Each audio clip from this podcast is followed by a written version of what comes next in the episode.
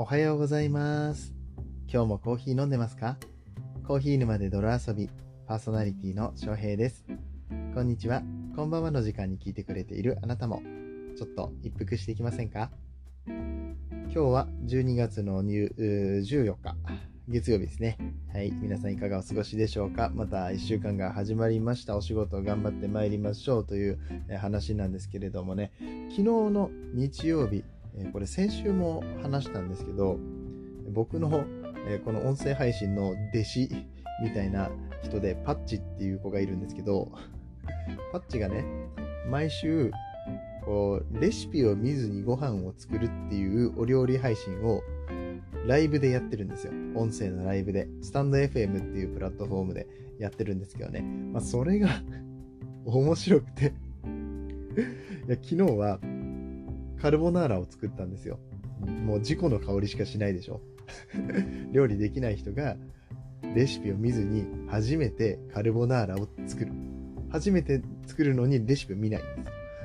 で、カルボナーラなんですよ。結構やばいと思うんですけど、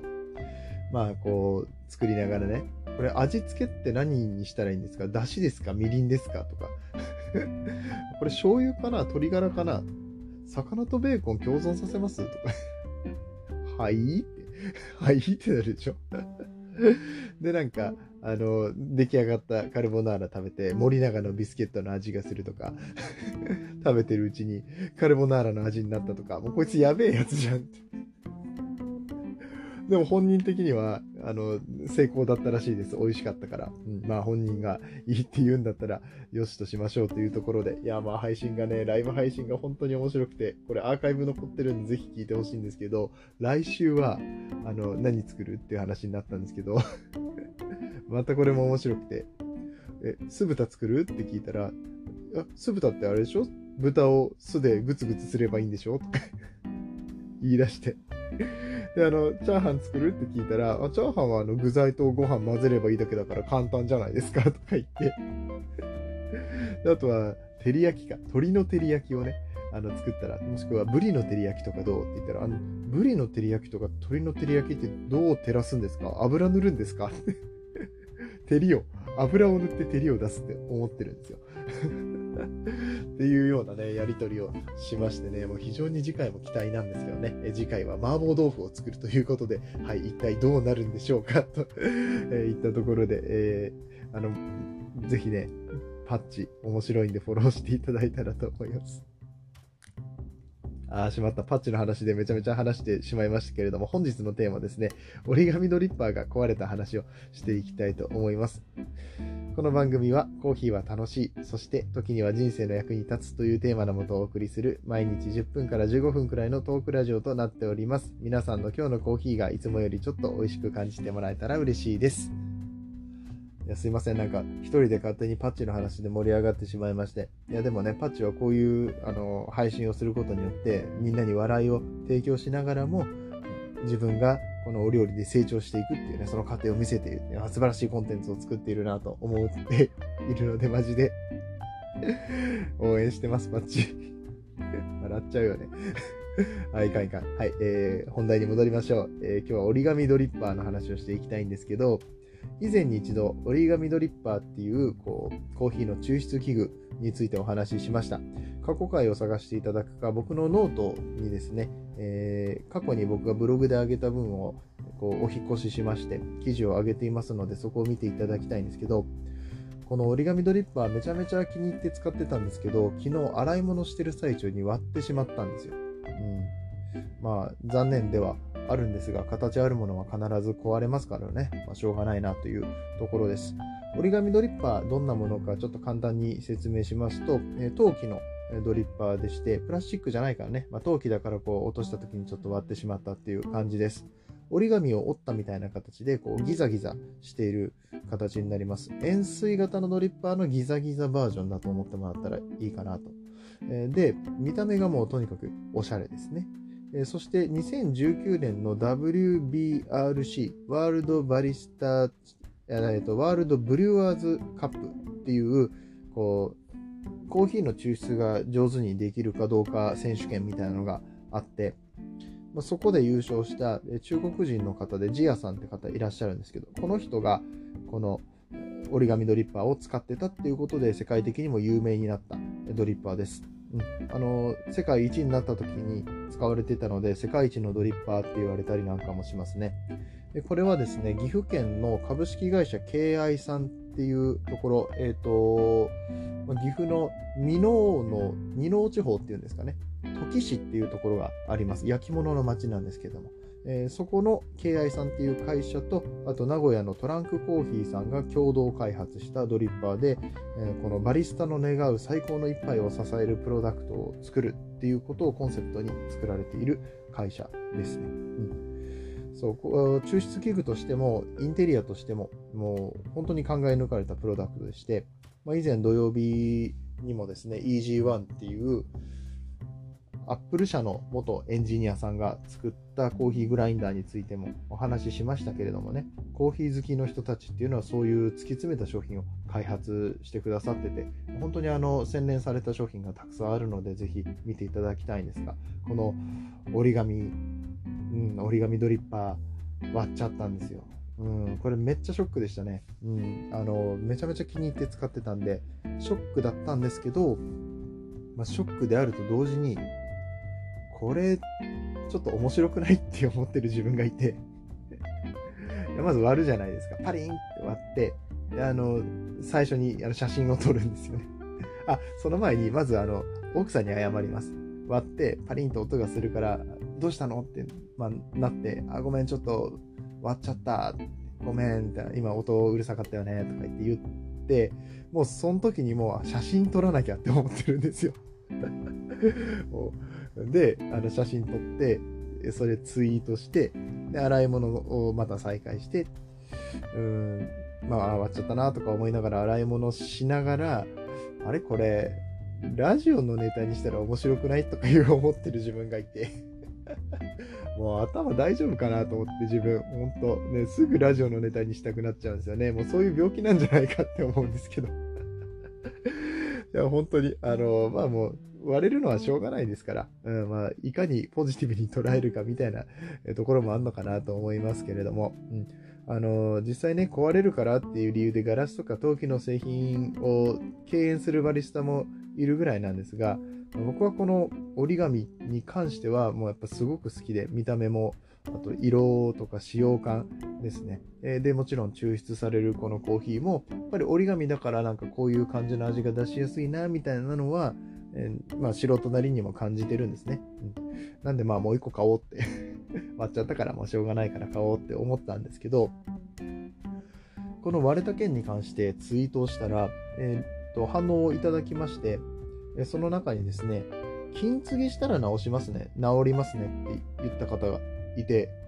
マジかって思って、天才じゃないのこの人って。金継ぎしたら治るし、しかもこう、継ぎ目がこう、金で入るから、かっこいいんじゃない？って思ったんですよ。で、あ本当にありがとうございますとか言って、で、金継ぎ調べたんですよ。で、アマゾンとかに売ってるんです、その金継ぎキットが、金継ぎキットがね、売ってるんですけど、まあこれが 高いんです。高くて、えっ、ー、と、金継ぎキットですね、安くて6000円とかなんですよ。で、高いと1万円超えるんですね。で、まあこれ、ね、割れたこの1個のドリッパー直すだけにキット買うのもな、どうしようかな。まあそういうのを、金継ぎをやってくれるお店に持ってってもでもやっぱり数千円すんのかなとか思って考えてたら、別の方が、こう、食品用に、食器用に使っても安全なボンドがありますよって言われて。で、このボンドで、安全なボンドでくっつけた上で、金色のライナーっていうんですかね、こうまあ色をつけるのがあるんです。で、あのそれももちろん安全なやつだし、こう熱にも強いみたいな感じのやつなんですけど、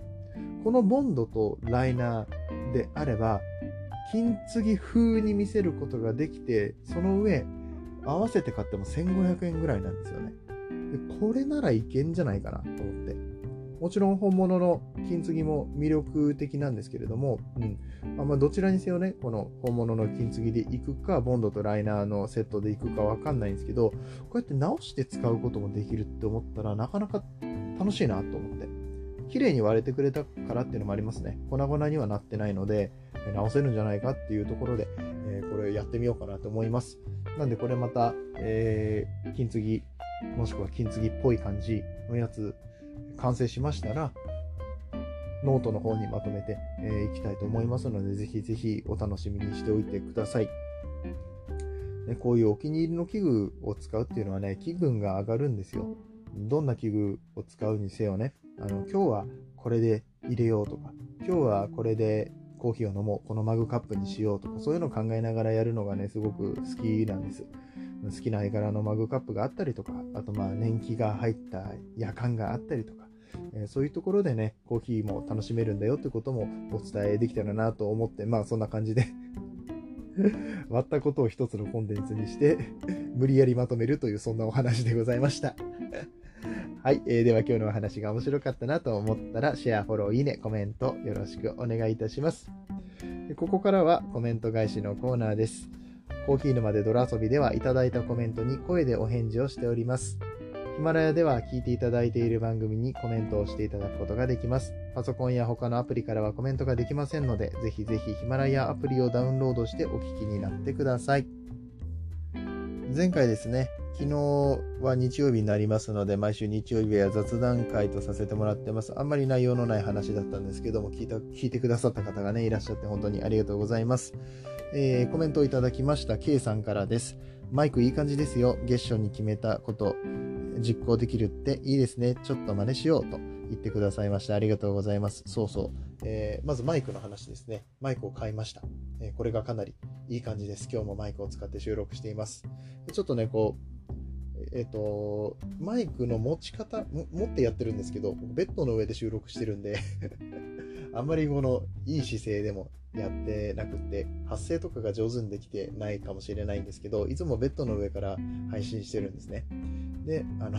まあ、そんだけ狭いんです、うちが。あの、夜に収録してるんで、今とかリビングとかね、キッチンとかで収録すると、と隣の部屋で寝ている奥さんと子供を起こしてしまうかもしれないので、自室でベッドの上から配信をしております。で、こう、マイクを置いて喋ったら多分いいんでしょうけど、今置かずにこう手に持って、こうスタンドをね、マイク、この何ていうんですか、本当にこのよくあるテレビとかで見るようなリポーターさんが持ってるようなマイクみたいな感じで、えー、手に持って喋ってます。でこれをうんとまだ慣れてなくて知らないうちにこう話しちゃったりするんですよ。こうやって、わかります？今。こんな感じでちょっとね、離れたところにマイクを持ってっちゃったりとかすることがあるんで、えー、とそれで昨日聞きづらかったところもちょっとあったんじゃないかなと思いますけれども、今日はね、しっかりとこう腕を90度に曲げて、口の前にマイクを持ってきてお話をしております。はい。え、ー、と、ごめんなさい。マイクの話ばっかりしちゃった。えっ、ー、と、その後、月初に決めたことを実行できるっていいですねっていう話なんですけど、そう、月初宣言っていうのをしてまして、この2ヶ月ですね、11月から始めました。えー、で、月初に宣言して、まあ、実際にどんな風にその1ヶ月過ごしたかまた振り返って、みたいなね、自分をベンチマークするための指標ですね、目標を立てていくようにしています。これができるかできないかっていうのはまた、えー、置いておいて、うんと、しっかりと目標を立てておいた上で振り返ると、えー、まあ、その1ヶ月の間に自分の中でねどういった変化があったかっていうのも見れるので本当におすすめですねまだやり始めたばっかりですけど結構、えー、いい感じに働いてるんじゃないかって思ってます K さんもぜひぜひやってみてくださいコメントありがとうございました。では続きまして、えー、もう一方いただいてますね。足つぼ市の毎日健康ラジオゆうりさんです。ありがとうございます。なんかゆうりさん、あの、アイコン可愛くなってる。いいな。はい、えー、コメント。本当マイクめちゃめちゃいい感じですね。といただきました。うん、あの先ほども説明した通り、マイク本当いいですよ。で、あのこのマイク、僕が使ってるマイクね、クミックって言って、うんと、どこのメーカーだったっけな？海外のメーカーのマイクなんですけど、これ、戦闘女子のちいさんにおすすめして、えー、おすすめしてもらって買ったマイクなんですね。で、ちいさんちょうど先日ね、えっ、と、千ラジ、銭湯に行きたくなるラジオを、え、もう、はい、配信をやめるっていうことで、ヒマラヤ卒業をされたわけなんですけれども、これに伴って音声配信でマイクが必要なくなったみたいなんですね。スタンド FM の方の配信はたまに続けると言ってるんですが、本格的な配信をするわけじゃないので、マイクはもういらないそうです。で、このマイクのプレゼント企画っていうのをやってまして、詳しいところはちいさんか、あとは銀ちゃんも、えー、ちょっと1枚噛んでまして、銀ちゃんの番組で、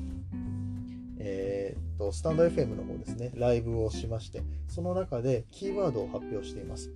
と、あと応募方法もですね、そちらの方で発表してますので、聞いていただくと、抽選で1名の方に、この僕が使ってる同じマイク、クミックのマイクが当たるっていうプレゼント企画をしてくれてますので、もしね、マイク検討されてる方がいらっしゃったら、一度そちら応募してみるのもいいんじゃないかなと思います。多分ね、そんなに応募の数が多くないと思うんですよ。多くないと思うんで、こう、マイクが欲しい方、あの、結構倍率は低いと思います。一度試してみてもいいんじゃないでしょうか。なんかね、あの、もうどうしてもこのマイクが欲しいんやっていうメッセージとか添えてね、あの、応募してもらったら、あの、いいんじゃないかなと思いますので、ぜひぜひお試しあれといったところでございます。え昨日は2名の方からそうしてえコメントをいただきました。本当にいつもありがとうございます。あ、えっと、終わっていこうと思ったんですけど、もう一個だけ告知がありますね。えっと、インスタグラムを始めます。この番組に連動させたようなインスタグラムを始めます。とりあえずアカウントを作りましたんで、えー、先にね、もしお暇な方がいらっしゃったら、で僕のツイッターの方から飛んでもらって、このインスタグラムフォローしてもらえたら嬉しいです。そう、昨日あの、ヨッシーさんってね、この同じヒマラヤで配信されておられる田舎暮らしの田舎暮らしラジオのヨシさんとお話ししてて、このインスタやったらいいんじゃないのっていうような話になって、まあ、ちょっと、じゃあやってみるか。早速、あの、来年からインスタやりましょうよっていうふうに言われたんですけど、あ、もうじゃあもう今日、あの、アカウント作るんでって言ってね、あの、まあ、また新しいことを始めてしまいました。毎日ね、新しいこと いろいろいろ始めすぎて、あの、首が回らないというのに、あの、早速始めてしまいました。どうか、あの、生温かい目で見守っていただければと思います。え、えそんな感じでね、え来年の準備、えなのか、え今年からもう始めてしまうのか、もうあんまり12月だから、え年末だからっていうところもあまり関係ないと僕は思ってるんですけれども、うん、あのいろんな新しいことを始めるのはきっといいことだと思いますので、皆さんもね、えちょうど節目になります、12月。え1月に始まる何かの準備期間として、これからの2週間ね、過ごしていくのもいいんじゃないかと思います。えー、といったところで、今日の番組は終わっていきたいと思います。次はどの声とつながりますか引き続きヒマラヤでお楽しみください。